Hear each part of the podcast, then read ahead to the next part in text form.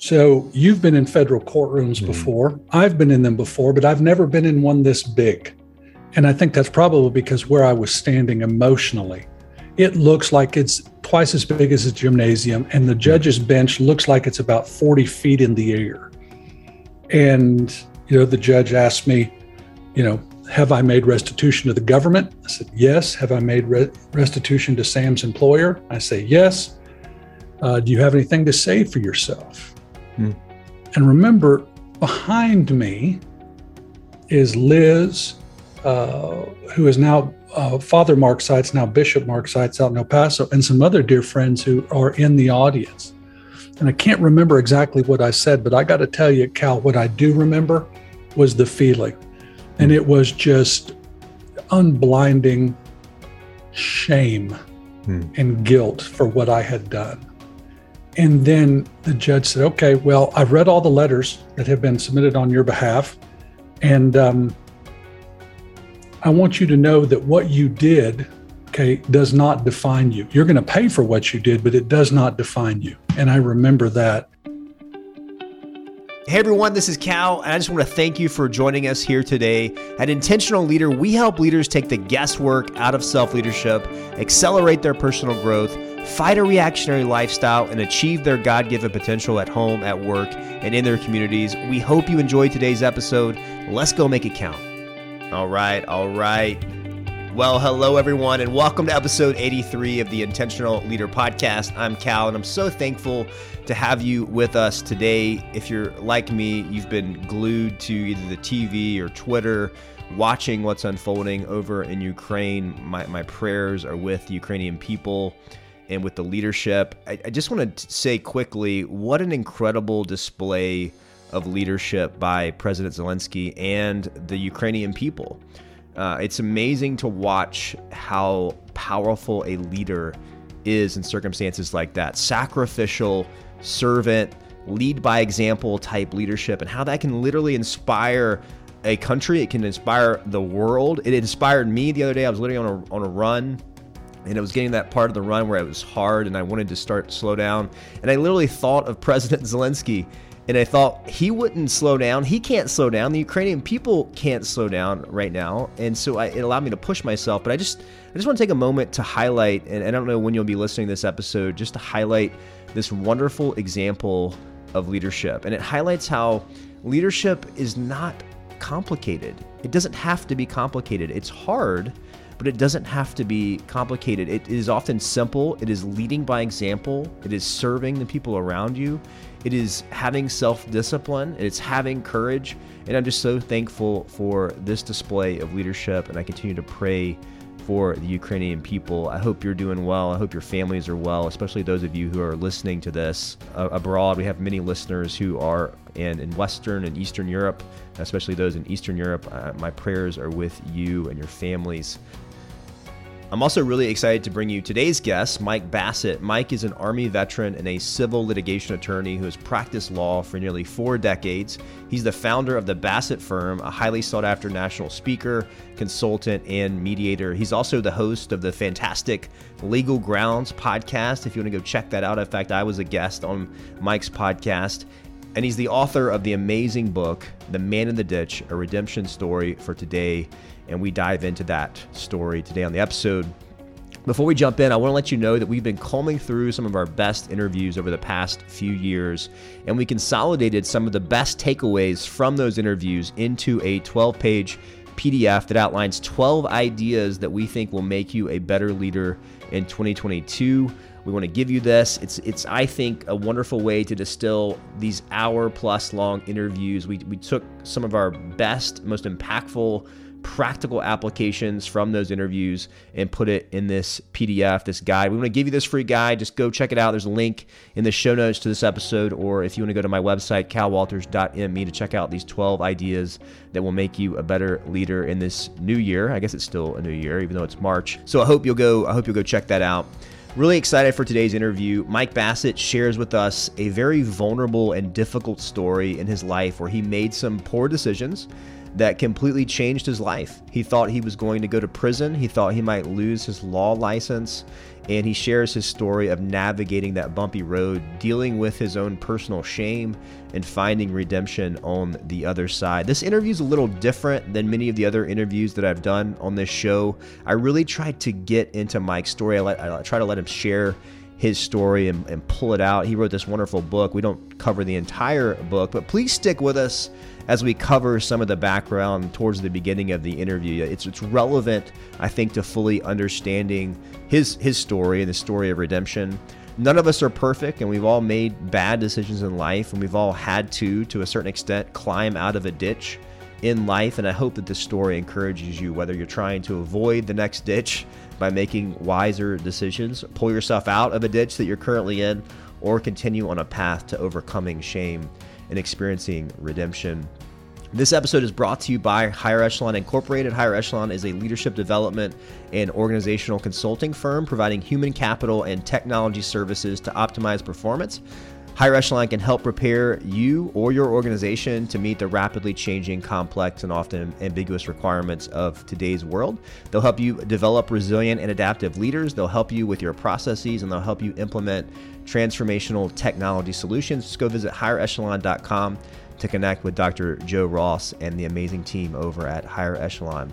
Hey, if you enjoy this episode or if you have enjoyed some of our previous episodes, I hope you'll share it with people in your network. That's the best way for us to impact other leaders or impact new leaders. We especially have a heart for the next generation of leaders, those that are in high school or college. So I just want to ask if you'll share this episode or a previous episode. Also, would you take a few minutes to go over to Apple Podcast and rate or review this podcast. It takes a couple minutes and it really means a lot to me. I read all of those. It's always so encouraging to read from people who listen. It's a great way for me to connect with you and hear from you. Also, feel free to share with me guests that you'd like me to bring on the show or any feedback you have. Maybe there's something I do or maybe something I say that that frustrates you or is not the best way uh, you think to do things. So let me know that too. I'm trying to grow and get better as well as we as we do this podcast. It's been a lot of fun for me, but I really want to connect with you, and that's one way to do it. So without any further ado, please enjoy this conversation with Mike Bassett. I hope it leaves you encouraged and inspired. All right, Mike Bassett, welcome to the Intentional Leader Podcast. It's so fun to have you on today. Good morning, Cal. How are you, my friend? I am doing well, doing very well. And I'm really excited to have this conversation. I just uh, had an opportunity to read your book, and and I was like I was telling you off camera, I was so blessed by this, and I'm so. I mean, you and I, I knew you, I followed you on LinkedIn. We had that conversation on Legal Grounds, your podcast, which I really enjoyed. But getting to hear your story of the man in the ditch, a redemption story, really for all of us, blessed me. And I'm really excited for the, the people that are listening today to hear your story. Um, before we dive into it, because, and let me just tell the audience, this story is powerful. You're to, you're to get something out of it. It's going to impact you. It's to shape you. But before we do, Mike, let's start with telling a little bit about your background because I think this helps people understand you, the way you think. So at nine years old, you're adopted by yeah. Jean and Herbie. Tell us about that. Tell us about kind of the circumstances around that. And then let's talk a little bit about uh, Jean and Herbie and how they shaped you. Sure. So what it was an interesting story. So my mom had me when she was a single mom. My dad had left before I was born. Uh, so she's about 40 or 41 years old and she's in Chicago and she knows nobody.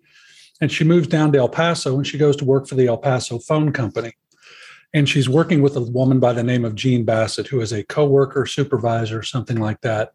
And it becomes apparent that my biological mom, because of what was then called manic depression, I think now we probably call it bipolar disorder, simply was not able to care for a child.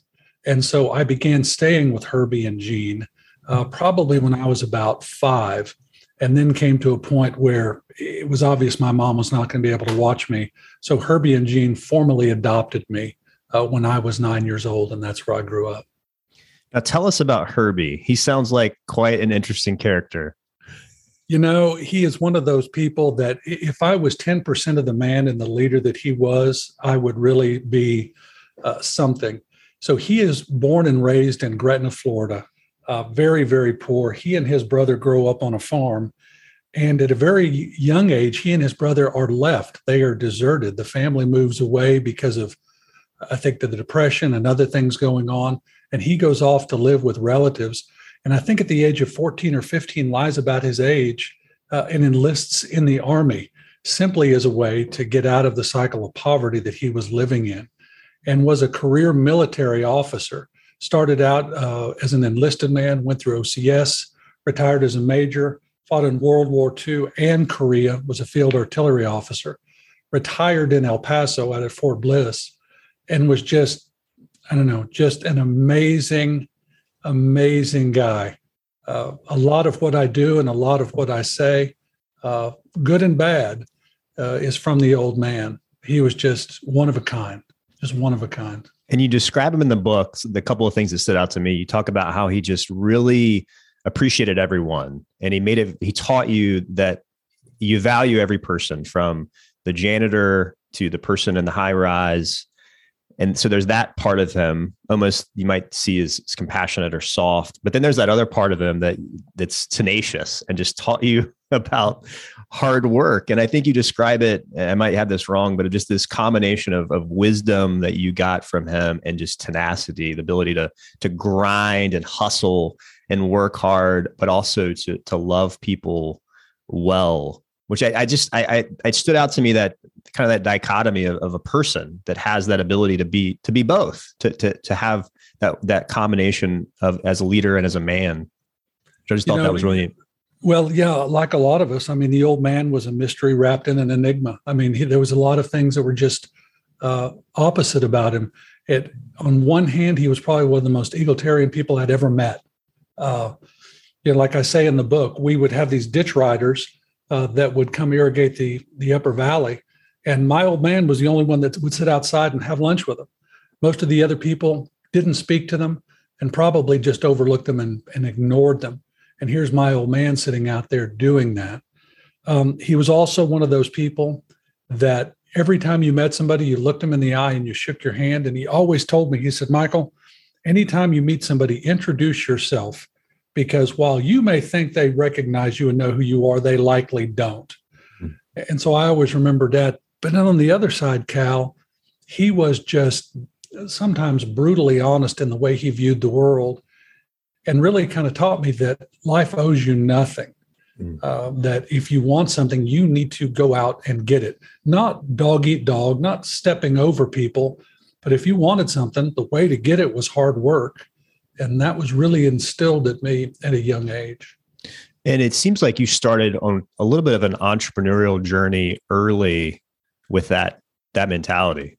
And then you had this, you described this situation where Sterling, your brother, has something to say to you and in his own sterling way that kind of kind of helps you in that moment to maybe reset a little bit. Tell us about that. Yeah, so it was probably 1980, 1981. I'm a sophomore or a junior in college at UTEP, and Sterling is home. He usually came home once or twice a year because uh, he was active duty at that point. And I think, I don't know, in 80, he may have been over in Germany. I'm not sure. Anyway, he's back home uh, and we're at the, the house on 5071 Meadowlark that still stands.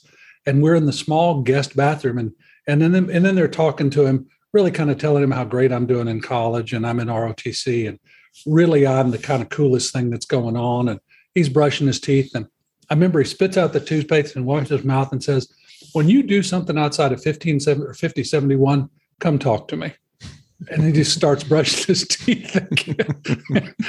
I thought, well, hell, I guess really I'm not that big a deal. Uh, so that was, I still remember that moment. And mm-hmm. really, what that told me was there's things much bigger out there than what you're doing right now and look bigger. And that really, that kind of stuck with me, obviously. And what led you to go to law school? So we're going to get in the story a little bit. So you, you go to law school Tell tell us about your motivation to go to law school in the first place. So, sophomore in high school, we're taking a government class, civics class, and one of the things we're studying is the judiciary. And there's going to be a mock trial, and they're going to. Uh, it's a murder case, or yeah, it's a murder case. It's a criminal tra- case and I get chosen or picked or volunteered to be the defense lawyer. And so I really got into it. And there was a lawyer um, who I think has now passed. I think his name was Richard Buck. And he was a very, very well known defense lawyer in El Paso. And I knew him from the El Paso Country Club. So I started picking his brain about what would you do about this and how would you do this. And I was completely enthralled. And I thought, I could do this for a living. And that's where I think the seed was planted when I was a sophomore in high school. So you go to law school, you do very well in law school. Not at first. okay, not at first. Uh, but then you end up doing quite well. I think you said you ranked number 12 out of 200 and some odd uh, students at your law school. And then tell us about what happens after law school. You, you, how do you start out as a lawyer?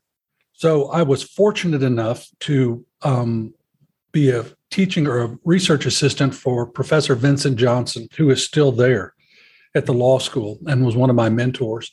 And he had been a judicial clerk when he graduated from law school. So, with his help uh, and encouragement, I get on the law journal. And then he comes to me and says, Have you thought about a clerkship? and I said, What are you talking about? I don't know what, you, what you're talking about. He goes, You know, you go clerk for a judge for a year after law school, and it's really good. You get a lot of exposure and it looks good. It's good on your resume and it's good experience. I said, Great. How do I do it? So he told me, and I applied to a bunch of clerkships. And as the story goes in my life, I got a lot of rejections. But fortunately, I went down and interviewed, or at that point, up and interviewed with the Supreme Court in Austin uh, and got a call that I was chosen to be. They were called briefing attorneys then, or I think they still are. So I was one of two lawyers that worked for uh, Justice Ted Robertson on the Supreme Court for a year. Mm. Fantastic job. And then that gets you an opportunity to go and uh, work for a pretty large firm in Texas. Yeah. Um, so and- when I was at the court, uh, you know, we would read appellate briefs all day. And I remember there was this law firm in Dallas called Cowles and Thompson, and they did a lot of appellate work. So I read a lot of their appellate briefs, and I thought, man, these people really write well. And it just so happened that um, at the court towards in the spring, law firms would come interview the briefing attorneys to see if they wanted jobs. And Cowles and Thompson came up and I interviewed with them and I came up here and I was fortunate enough and slipped through the cracks and they offered me a job. And it was just probably the best job for me a young lawyer could have was working at Cowles and Thompson with some of the best lawyers in Texas. And so let me let me preview this a little bit because now we're going to get in specifically to to the book but before we get into that what what was your ultimate motivation for writing this book my ultimate motivation was to share with people my story and hopefully to encourage them to understand that in their brokenness really lies the ability for transformation. And that our history is one that we do not hide and should not hide, Cal, but we should use it to light a path for others. Because every one of us, every one of us has at our ditch moments, some deeper, you know, some with a lowercase d, some with a capital D. And it was really sort of, and like I've said before, a love letter to all those people out there who have found themselves in the ditch or a loved one in the ditch, or when they at some point in the future come in the ditch that it doesn't it's not the end. It's not the end. It's a reset and a restart and really is is something that i think we all need to be reminded of every single day. Mm, absolutely.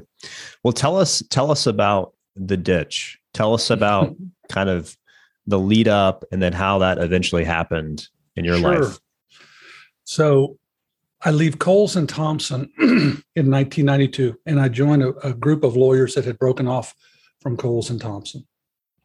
And I'm over there, and um, I get a call from an adjuster at a third party administrator, somebody who administers claims, says, Listen, I've got a new trucking case with ABC Trucking Company. Can you handle it? Sure. Clear conflicts. And then I start doing the work, and, and the director of of risk management is a guy by the name of Sam, the name I used. And so Sam was my first contact. And so, like many things, it started small, you know, single case, a smaller case, and just grew into bigger and bigger and bigger cases.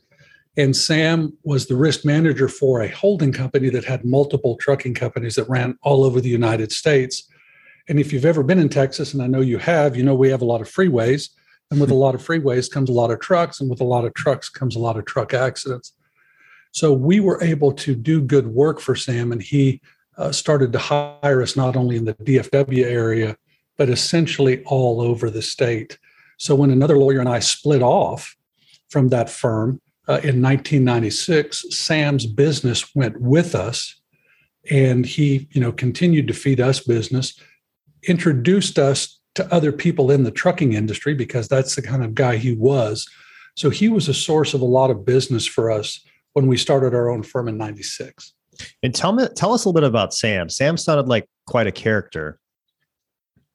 You know, Sam, yeah, he is quite a character. He's one of those guys that has never, ever, ever met a stranger.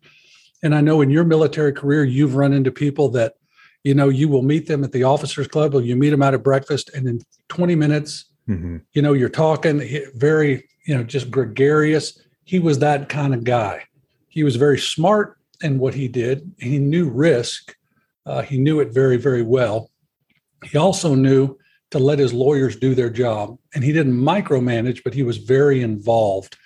And he was also one of those people that was big on, you know, uh, he was a lot about relationship.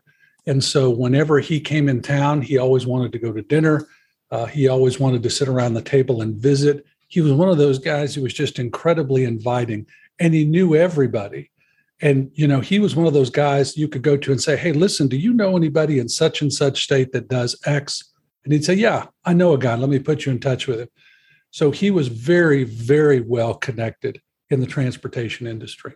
Did he get to know your family too? It sounds like he, he came to your house and would dine with you all. And yeah, I mean, I can count in my 34 years of practice. I'm thinking I've had two clients in my home, hmm. and he was one of them. And we were living out in Waxahachie. And I remember he came out and sat around our big kitchen table that we still have today uh, and broke bread with us. And uh, he was Catholic and he went to Mass with my family.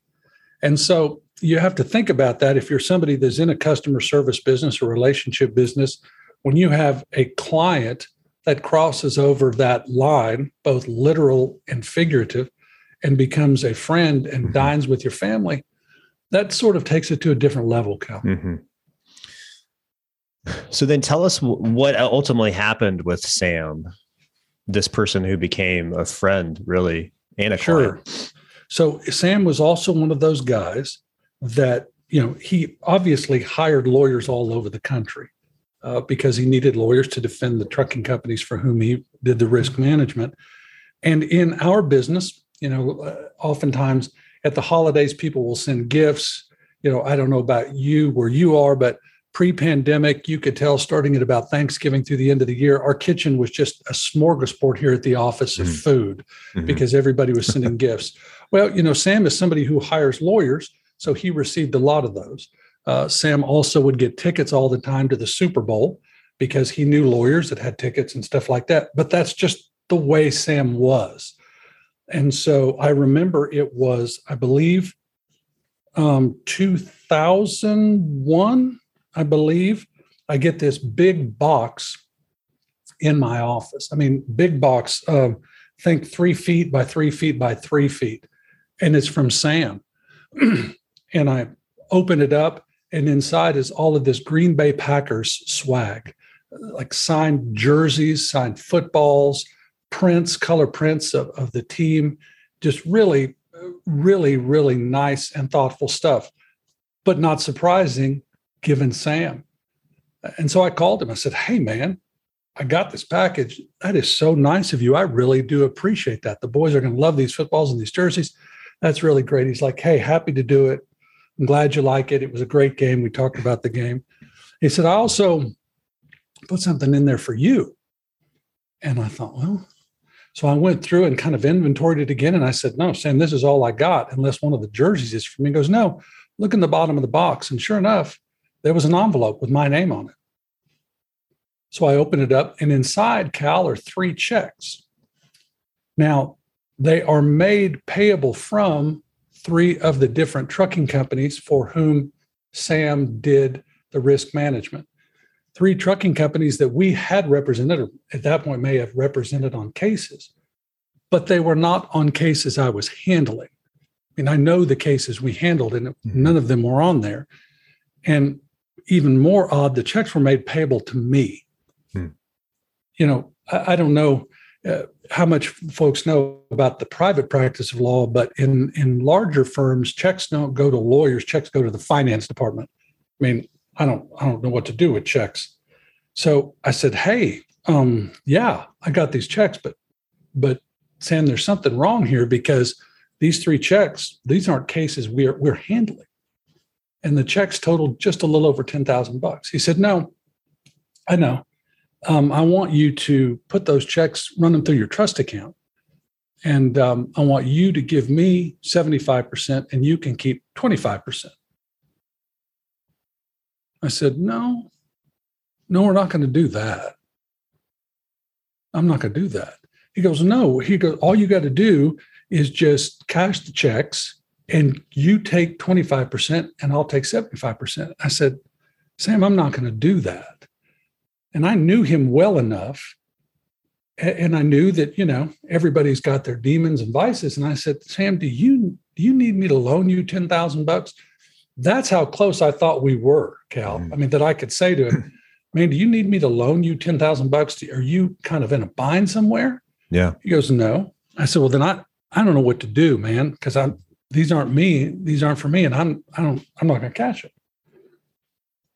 And then his tone changed. It went from cajoling hey listen this is what we're going to do buddy buddy rah rah to just really i guess the best way to describe the voice and i know it's it's so contrite and cliche but you remember in a few good men when jack nicholson's on the stand mm-hmm. and tom cruise starts to push him yeah. and the tone changes. Absolutely. That was Sam's tone. And he said, okay, well, here's what you're going to do. He goes, you're going to take those effing checks and you're going to cash them and you're going to give me the money. And if you don't, I will tell everybody in the industry that you have lost it and I will pull every bit of business I have from your firm.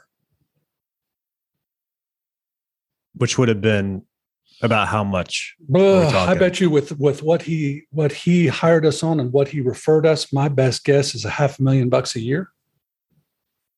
Maybe 40 40,000 bucks a month in revenue. So what and, do you Yeah, go ahead. Yeah. No, yeah.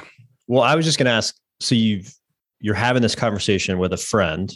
Yeah. Uh, someone you perceive to be a friend and you've got this long standing relationship. He's also a client mm-hmm. what what's going through your mind? Because it seems like initially you're like, "Hey, no, absolutely yeah. not." Then he t- changes his tone. Then he offers you this, "Hey, either this or this." What's going through your mind at that point? So at that point in my mind, I am now six years old, Cal. This is where the story of Herbie and Jean comes in. I am now six years old and thinking that if I don't do what he wants me to do or is telling me to do, he will abandon me. And not only that, will crater or destroy what I've worked so hard to build. Uh, not the right place to be, Cal, no. not the, the logical place to be, but viscerally, that is exactly where I was at that moment. So then tell us what happened after that. So I cashed the checks. I gave him the money and yeah, said, Here, take it. Don't ever ask me to do this again. I'm done with this. And he never did. And we never spoke of it, of it again. And we continued to do his work. And, you know, he continued to send work. And uh, naively, I thought that it was all uh, in the past. You say that, but in the book, you talk about having this feeling maybe in, in a deeper part of your soul or in your mind that you might be found out. Mm-hmm. And then tell us about how that eventually does come to light. Yeah, and I think our mind does very odd things to us. Um, I remember that. Who did I? I hear it from Matthew Kelly or read it from somebody that essentially said, "The minute you start a dialogue with the devil, you have lost." and so I'm thinking, you know what? It's it's fine. It's water under the bridge. Nothing's going to happen. I didn't benefit from it. I didn't keep any money. It's okay. It's okay. It's okay. And then early 2002, I get a call from Sam who said that the FBI had come in and raided his offices uh, because I guess during the course of an audit uh, that is done, it was determined that Sam had uh, embezzled over, as I understand it, a million bucks. By doing this thing he did with me with other lawyers around the country hmm. uh, to the extent as was told to me that he would send other lawyers checks for a hundred thousand or two hundred thousand dollars and they were running them through their trust accounts and they were keeping some and giving him some. So he called to let me know that essentially the gig was up. Uh, and so i left my office that day um, never to return back to that office by the way um, and took the long, long drive home uh, to tell Liz that I had ruined our lives. And this was about a year after the cashing of the checks and giving the money to Sam. Yeah, about a roughly. year. Okay. Yeah. And so you go home and and you're you you find Liz at home, your wife. What do you say? You know, Cal, there are some things that are still too raw to replay mm-hmm. um, word by word. But suffice it to say that I told her that I had made a huge mistake and that I had ruined our lives. That is the that is the Reader's Digest version of the Cliff Notes of the G-rated version of the conversation. And Liz, I'll say I, am so impressed by her in the book, not just in this moment, but in other moments of the story. Uh, and I think it's such a great example of the power of a wonderful partner in life mm-hmm. who, when you need it the most, can speak truth into your life, can give you that encouragement. I mean, she sounds like such a wonderful person and, and woman and partner. Uh, tell us how she reacted in that moment of yeah so, you saying oh, i've ruined yeah. our life so there's another scene and it, this still sticks with me and there's a scene in black hawk down where the the the rangers have have uh, gone into this building and everything's just going wheels upside down on fire in the ditch and tom sizemore plays like a sergeant hmm. and he gets out of a humvee and he is walking down a street uh, and in Mogadishu and there's bullets flying everywhere and he is as calm as can be and he's talking to somebody telling him to do something he's just having a conversation like he's walking down the street that was my wife that day hmm. okay um, she's like well okay you need to hire a lawyer so we are going to go see martin LeNoir she knew of martin because i had hired martin many many times for clients of mine mm-hmm. who had had criminal problems that arose from civil lawsuits. And so here is this woman, Cal, uh, who was not a lawyer by training, but did the exact right thing and said, We need to go see a lawyer. and within 30 minutes or more, we are on the way up to Dallas to go see Martin. Uh, and that was really, well, of the thousands of good pieces of good advice my wife gave me along the way, that was one of the best. And what did Martin think of your situation? You know, I have come to really appreciate Martin, and it and it helped me. You know, as lawyers, we are attorneys and counselors. You know, attorney and counselor at law, and there's another one, and that is advocate. We are an advocate for people. And I sat and explained to him what had happened uh, through the tears, and it was it was a pretty emotional deal. I told him all, and he didn't interrupt me, and he listened, and he listened, and he listened. Asked a few questions to clarify, and he said, "You know, you know what Sam did? And he, and he called him an expletive. He goes, he just extorted you. He blackmailed you. It's exactly what he did. And at that moment, I had I had not viewed it that way. And I say that, and I want to be very clear, Cal. I take full responsibility for the bad choices I made, complete responsibility for those. But the way that Martin said it made me realize, you know what? Maybe there's something to that. Maybe this is not all on me. And at that moment, I realized the power of words and the power of encouragement and the power of having somebody in your corner, Cal, can really make a difference to somebody who finds himself in the ditch. Uh, and that was just really powerful. And Martin was also smart enough. He goes, Man, you're a mess. You need to go see a psychiatrist I know. So he called, talked to psychiatrist, and that day we went over to see uh, the psychiatrist uh, at Martin's direction. And so you meet with the psychiatrist and tell us kind of and i want people to go i really really encourage people that are listening to go and read this book it and, and it's it's beautifully written too mike uh, it's it's very well written it's a quick read it doesn't take long to read uh, and it, it, it is gripping it is a story that even what you're getting here on the show is, is not the full picture and color of the story uh, but I, I want people to get a sense of what happened uh, because I think it's such a beautiful story of redemption. But tell us, tell us how it played out. So that you know, we we've we've heard now this terrible moment mm-hmm. a year or so later after doing this this deed uh, with Sam, oh, and yeah, and uh, but you but you take ownership over it and then you go through this process of of dealing with it. You go through this process of having to eat your you know take your medicine and, and, deal with it. Tell us a little bit about that and then we'll get into the beauty of of the redemption and and the restoration and some of the and some of the key lessons that i think all of us can take away from this.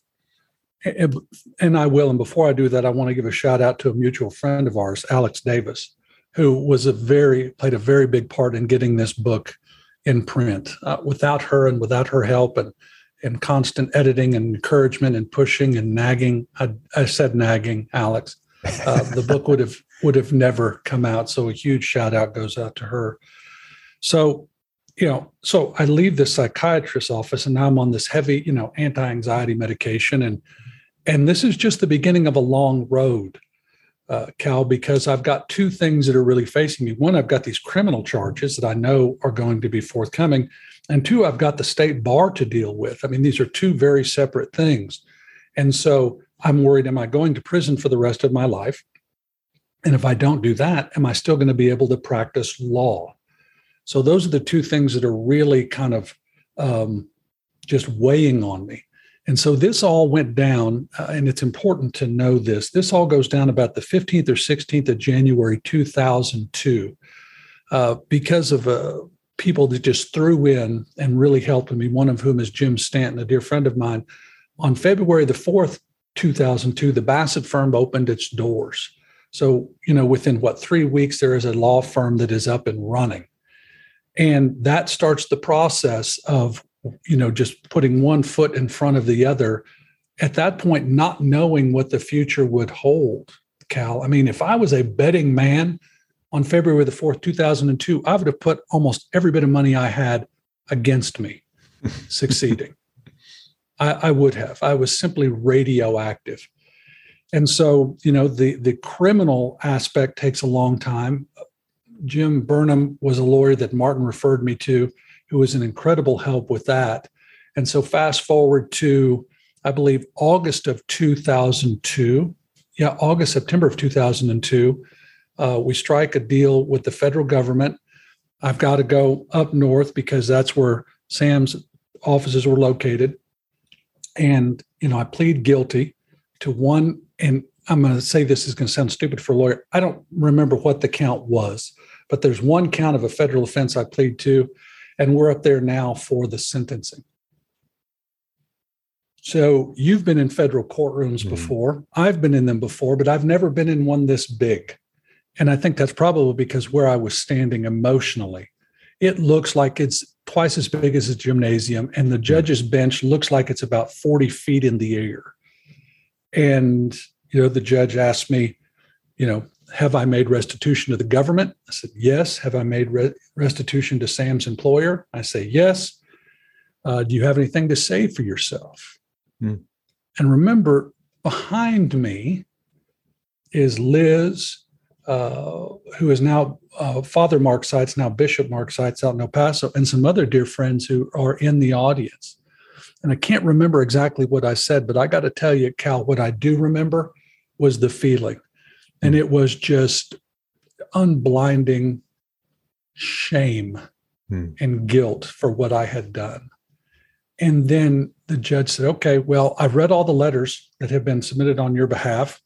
And um, I want you to know that what you did, okay, does not define you. You're going to pay for what you did, but it does not define you. And I remember that.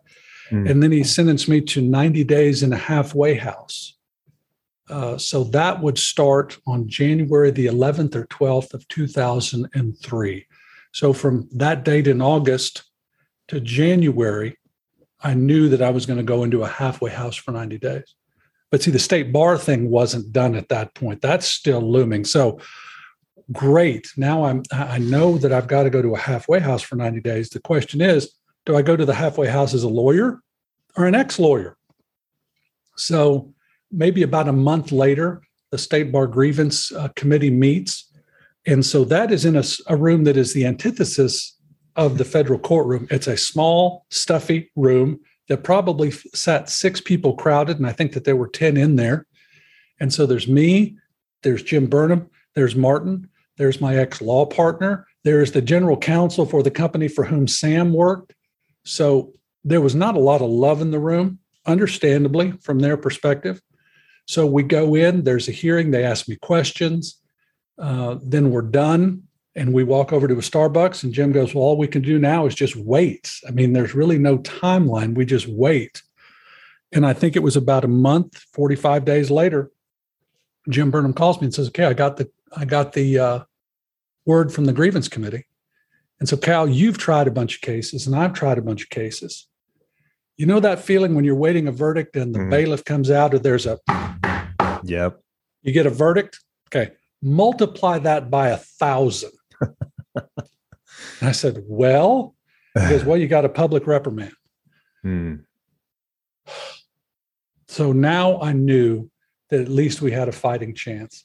So I go do my time in the halfway house, you know, just do my one day at a time, one day at a time, one day at a time, and then um, leave the halfway house on the Friday of uh, the weekend I was supposed to get out. And um, yeah, and then we continue to grow the firm.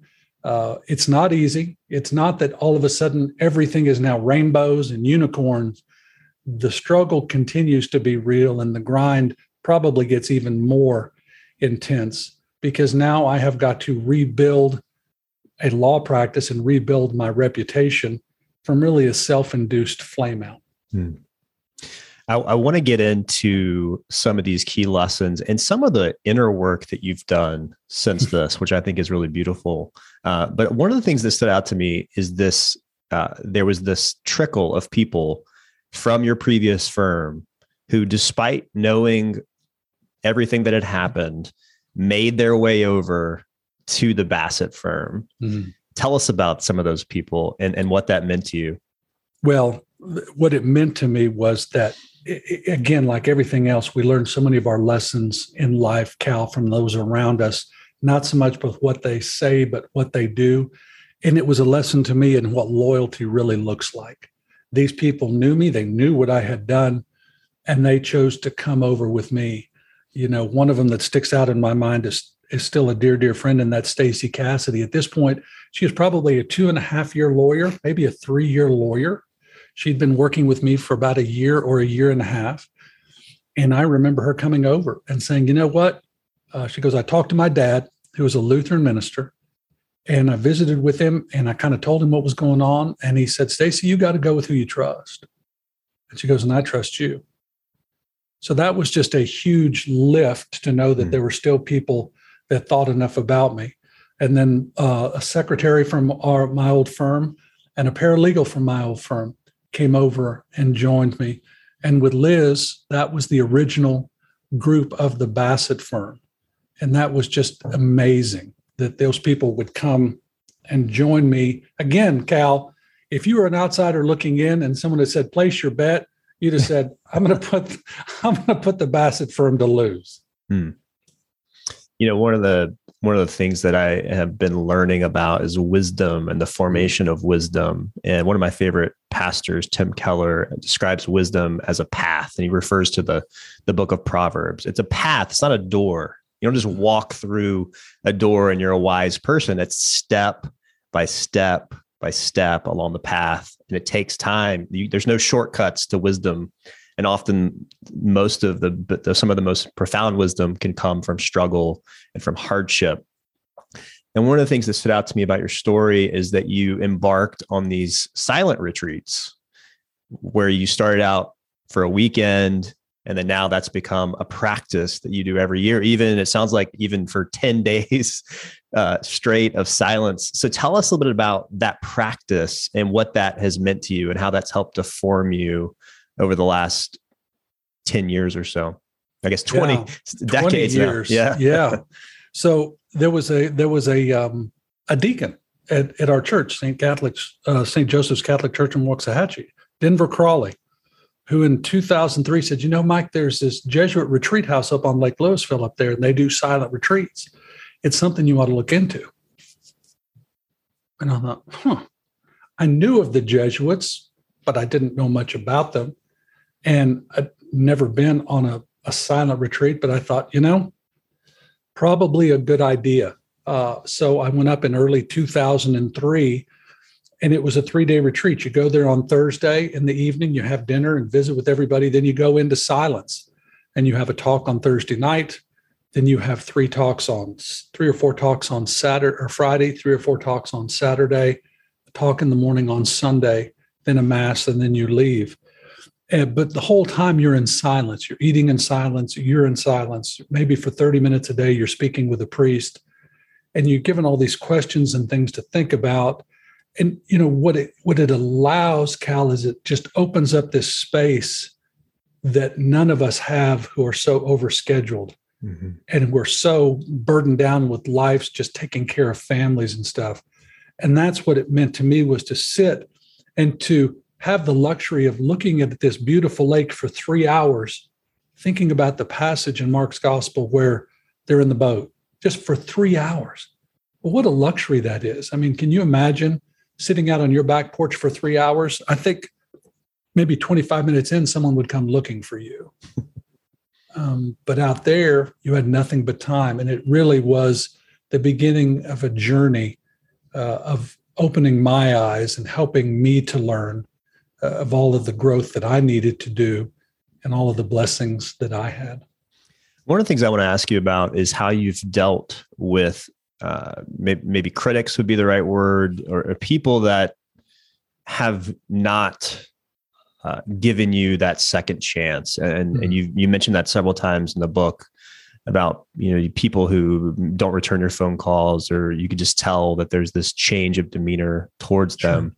And, and, the, the reason i want you to talk about that is i think we can all relate to that to a certain extent. There there are people in our lives who are not our biggest cheerleaders uh, and sometimes it's direct and sometimes they have plenty of ammunition to to use and then sometimes it's just this feeling people get. But how have you learn to deal with that. And you talk a little bit in the book about you know this Jesuit sense of, of, of indifference. But I'm, I'm just curious, what are some of the the tools that you would offer to people for dealing with those people in their life that aren't their biggest cheerleaders?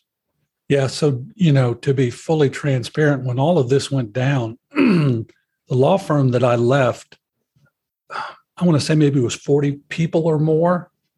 And so it was like all of a sudden losing 40 people. I mean, I heard from none of them. And I'm and I'm not going to lie to you, that stung. And it stung a lot. And it took a lot of time to get over that. It was initially anger, but as I've learned in my life, anger is not anger is not the base emotion. And when you peel when you peeled it back, it was loneliness and sadness. It was hurt. And so at first, Cal, I did not handle it well. I mean, there was a lot of how dare you and I, you know, all that I did for you But the more I've tried to learn and I've tried to grow, I've come to the point of, you know, I can't control what other people do or say. It doesn't mean that it doesn't make me sad, but that doesn't mean that I'm going to stay there in that sadness. As Father Joe would say, don't stay there long enough to get your mail. Just, you got to pass through it, sure. But now, when somebody is not my greatest fan, or now when I've heard or people will say something to me directly, I kind of stay step back and think, huh, I wonder what's driving that in them. And who knows what it is. But the most important thing I can do is not be that person to somebody else in my life world. So it's a constant reminder to me that when somebody I know disappoints me or somebody I know falls in the ditch, that I don't want to be that person that turns on them. And that doesn't mean not holding somebody accountable. Um, yeah, that still has to happen but done with compassion. Um, you know, the, the road, this road we're on, this pilgrimage we're on, is hard enough, Cal, with just what we carry. I can't carry other people's baggage. And that's kind of how I've learned to deal with it. I st- am still a work in progress. Some days I do really well with it. Some days I get wrapped around the axle. Mm-hmm. So I want to dig into uh, in our remaining few minutes we have here. I want to share some of the wisdom that that you've gleaned. I, I, want us to, I want us all to benefit as I have just reading this book with some some transferable principles or mantras or things that people can can apply to their life that you've learned the hard way. And, and obviously, we all have our own mess. I mean, I, I have plenty of it in my life, and I think you describe, I, you describe one of the things I love about Liz, your wife, and, and, one of the things I so appreciate about my wife is she sees the ugliness, she sees the mess, and she still loves me, mm-hmm. and that's that's just this such a beautiful example of the power of a, of a marriage. Mm-hmm. That's that's committed is hey here's me and all of my ugliness and yet yes. it's this unconditional love that you freely give and it's a great example i think of the love that that we have from from god that we we don't mm-hmm. deserve it but yet we get it every day um, yes and so what are some and, and you share at the end of the book and I, that you give eight different key lessons gratitude grace redemption compassion loyalty humility tenacity community so it can be any of those or it can be some of the principles that maybe just come top of mind in how you lead differently based on this or how you walk differently how you see people differently anything that jumps out at you. But give us some practical things that you have learned and some wisdom from this experience.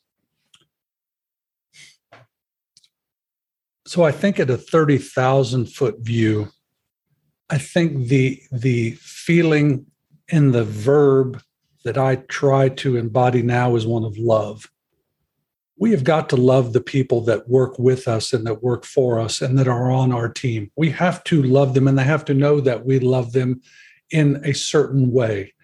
And, you know, the old me, the, the pre fall me was pretty judgmental, uh, pretty driven, very um, unsure and so I think that I masked it maybe with bravado.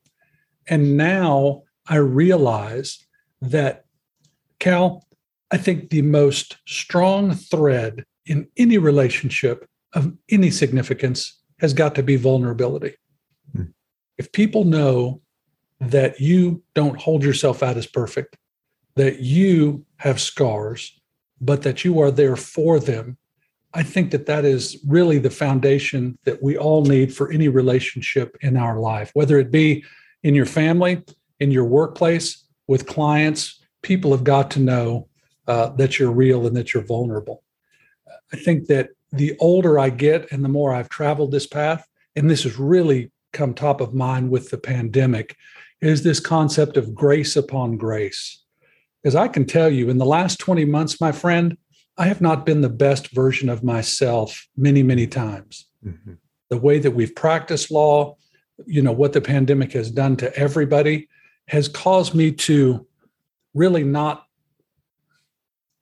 oftentimes fall short of what I expect of myself. but I have come to realize that I so welcome people that give me grace that now in my life world, what I try to do when someone doesn't get me something on time, when somebody doesn't uh, do what they've said to do, you know, when you get on the wrong Zoom call, when you get on the wrong conference call, to say, it's okay. It'll all work out. Hmm. Let's, you know, let's regroup. How did we get here? Let's make sure we don't do it again and move forward. And so that really is what has resonated with me after the book and really during this pandemic is this concept of loving those around us. Because you know what? My old man used to say this all the time. He always had these sayings, and I thought, when you said them, I thought, oh, I just rolled my eyes. but he would say, Michael, you can rent people's hands eight hours a day. He goes, What you want are their hearts. Mm. And, you know, that's what I hope with the people that I work with that they know that I care about them when they are struggling and that they can call me because Lord knows they have seen me when I have not been my best. Hmm. Yeah, man, that's so good. And I, I, I, I sense from you and from your book, and I'm sure this is something that your the people in your team sense is just a, a true humility, a humility that that we because we can all put up a mask and we have this kind of as, as brene brown would describe it we have this armor that we all wear mm-hmm. and the reality is that none of us like zero of us are perfect none and all of us are a product of, of so many people who have helped lift us up through grace through god's grace through the grace mm-hmm. of people um, and so i think to me humility a lot of times is just it's it's having a full knowledge of my own imperfections mm-hmm. and then also the appreciation for how much grace god and others have shown me. And i am far from perfect 100% uh, but I, I, think to me that's what i see in you and in this story. Uh, and, and, the vulnerability to the willingness to share this is such a gift. Uh, and you described to that giving this speech to 200 attorneys where mm. you for the first time you tell the story Whew, yeah. to a to a large group and that at the end of it you get get a standing ovation yeah and I, I just want to thank you mike uh, from from me and from the listeners for writing this book and for sharing sharing this story because it's it would have been easy to just hide this uh, to to not want to share it certainly as publicly as you have. But this is your story that God ultimately has gifted you. And to your point, it's not it's not to make light of the decisions, but it's mm-hmm. to to highlight the humanity in your experience and how we can all learn from that. And and I'm just I've been very blessed by it. So I, I really appreciate you taking the time to to put this out and and coming on the podcast today.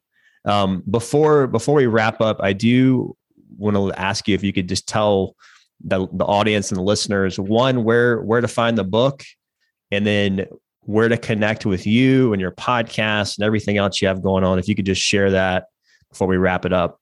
Sure. And before i do that i want to thank you cal for having me on your podcast. Listen i, I know the list of people that you have had on your podcast many of whom are household names and the fact that you allowed me to come on is humbling, and I'm and I'm very grateful for that. So thank you for giving of your time. Oh, my pleasure. The book uh, the book is on Amazon. The Man in the Ditch. Uh, it's on Barnes and Noble. I think it's on Target. I think if you Google it, you will you will find it. The website is themanintheditch.com. Uh, go on there if you want. There's a place to book for speaking engagements. Tells a little bit about me the podcast that I'm fortunate enough to do that I had you on my program with. And I will tell you a funny story. I was talking to my wife last night and we were talking about what are you doing tomorrow and what's up. And um, we were visiting and I said, Oh, remember I'm on uh, Cal's podcast tomorrow. She goes, Cal. I said, You know, Cal Walters, the guy that was on my podcast. I said, Remember the guy we did the entire podcast and I didn't hit record? She goes, that she goes, he was so kind to come back on and do the podcast again. And what she didn't say was because you were such an idiot and didn't hit the record button. Oh, I uh, forgot. I forgot about that, but I forgot see, that there was that moment. That's because you're gracious. well, uh, anyway. The podcast is called Legal Grounds: Conversations on Life, Leadership, and Law. And the guest list is not as long and illustrious as yours, but we've had a lot of fun people on there, you included, and mm. would welcome folks to listen in. It's a great podcast. It's very soothing too. I love the idea because I am all about some coffee and just hanging out. And uh, it was neat to be able to have coffee with you this morning, Mike. And uh, just wish you the best. I'm so excited. And real quick, you mentioned uh, Alex Davis, but tell us too. And I'd like to put links to to connect with her and what she's doing. But tell us a little bit more too about what she offers and uh, you know the the work that she was able to help you do on this book. Yeah, well, so when I decided that I wanted to write the book, I knew that I I didn't have the skill set to do it. I had the framework of the story. I mean, I had the chassis of the story, but I needed some help. So I put out feelers to my community and the people I know. And I'm like, hey, listen, I'm thinking about writing a book. Do you know anybody that can help me? And, you know, her name came up several times from mm-hmm. different people around the country. So she was on LinkedIn and I reached out to her and I called her and I still remember, I'm like, hey, Alex, you know, we message back and forth. I'm like, so I got this story uh, and I want to write a book. And she's like, okay. And I said, but I'm going to send you an audio, you know, because I'd given the speech at another thing and it was on a video. I said, I'm going to send you the video and you take a look at it. If you want to do it, fine. If you're like hard pass, I completely get it. You're not going to hurt my feelings. And about two days later, she messaged me back and goes, I'm in. Mm. And so um, she is just amazing. And what she was able to do was to say, okay, let's zoom out and let's start with who you are. So the, you know, Herbie Hot Dogs and Hustle uh, was started. And mm-hmm. she was just such a great guide and just an excellent writer and the ability to look through and to capture people's voices and yeah. to understand what I was trying to get forth. It's just not a story. Mm-hmm. You know, it's a story, I think, for all of us. So I can't uh, thank her enough. And let me tell you, if anybody out there is saying, you know what, I want to write a book, but I don't exactly know what to do, Alex Davis is who I would call because she, I won't say she made it painless because that would be a lie, but we got it done and we got it done early. Hmm. So, how about that for two lawyers working together, getting something done ahead of schedule? I love that.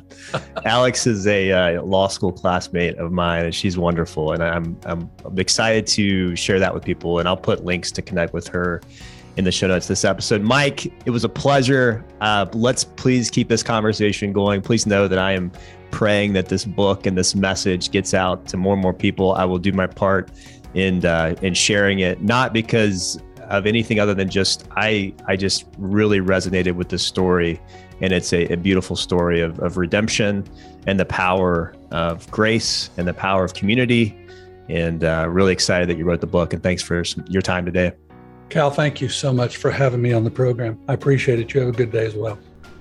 Hey, friends, I hope you enjoyed that conversation with Mike Bassett. I just want to take a moment to thank you for being here today and thank you for being on this journey with me to grow as a leader. Again, I'm, I'm referencing back to President Zelensky and just thinking about you. Ne- we never quite know what's going to be demanded of us as leaders. We never know how much courage we're going to have to have, how much ability, but we can always try to grow. We can always invest in our own self leadership and our self growth. And over time, we can become prepared to lead in any scenario. We, we, we develop courage, we develop resilience before it's needed. In fact, one of our intentional leader team members, Wes Cochran, just wrote a great blog about four ways that you can build resilience now so that you don't have to you don't have to wait. When when when you need it it's too late. You need to build resilience now.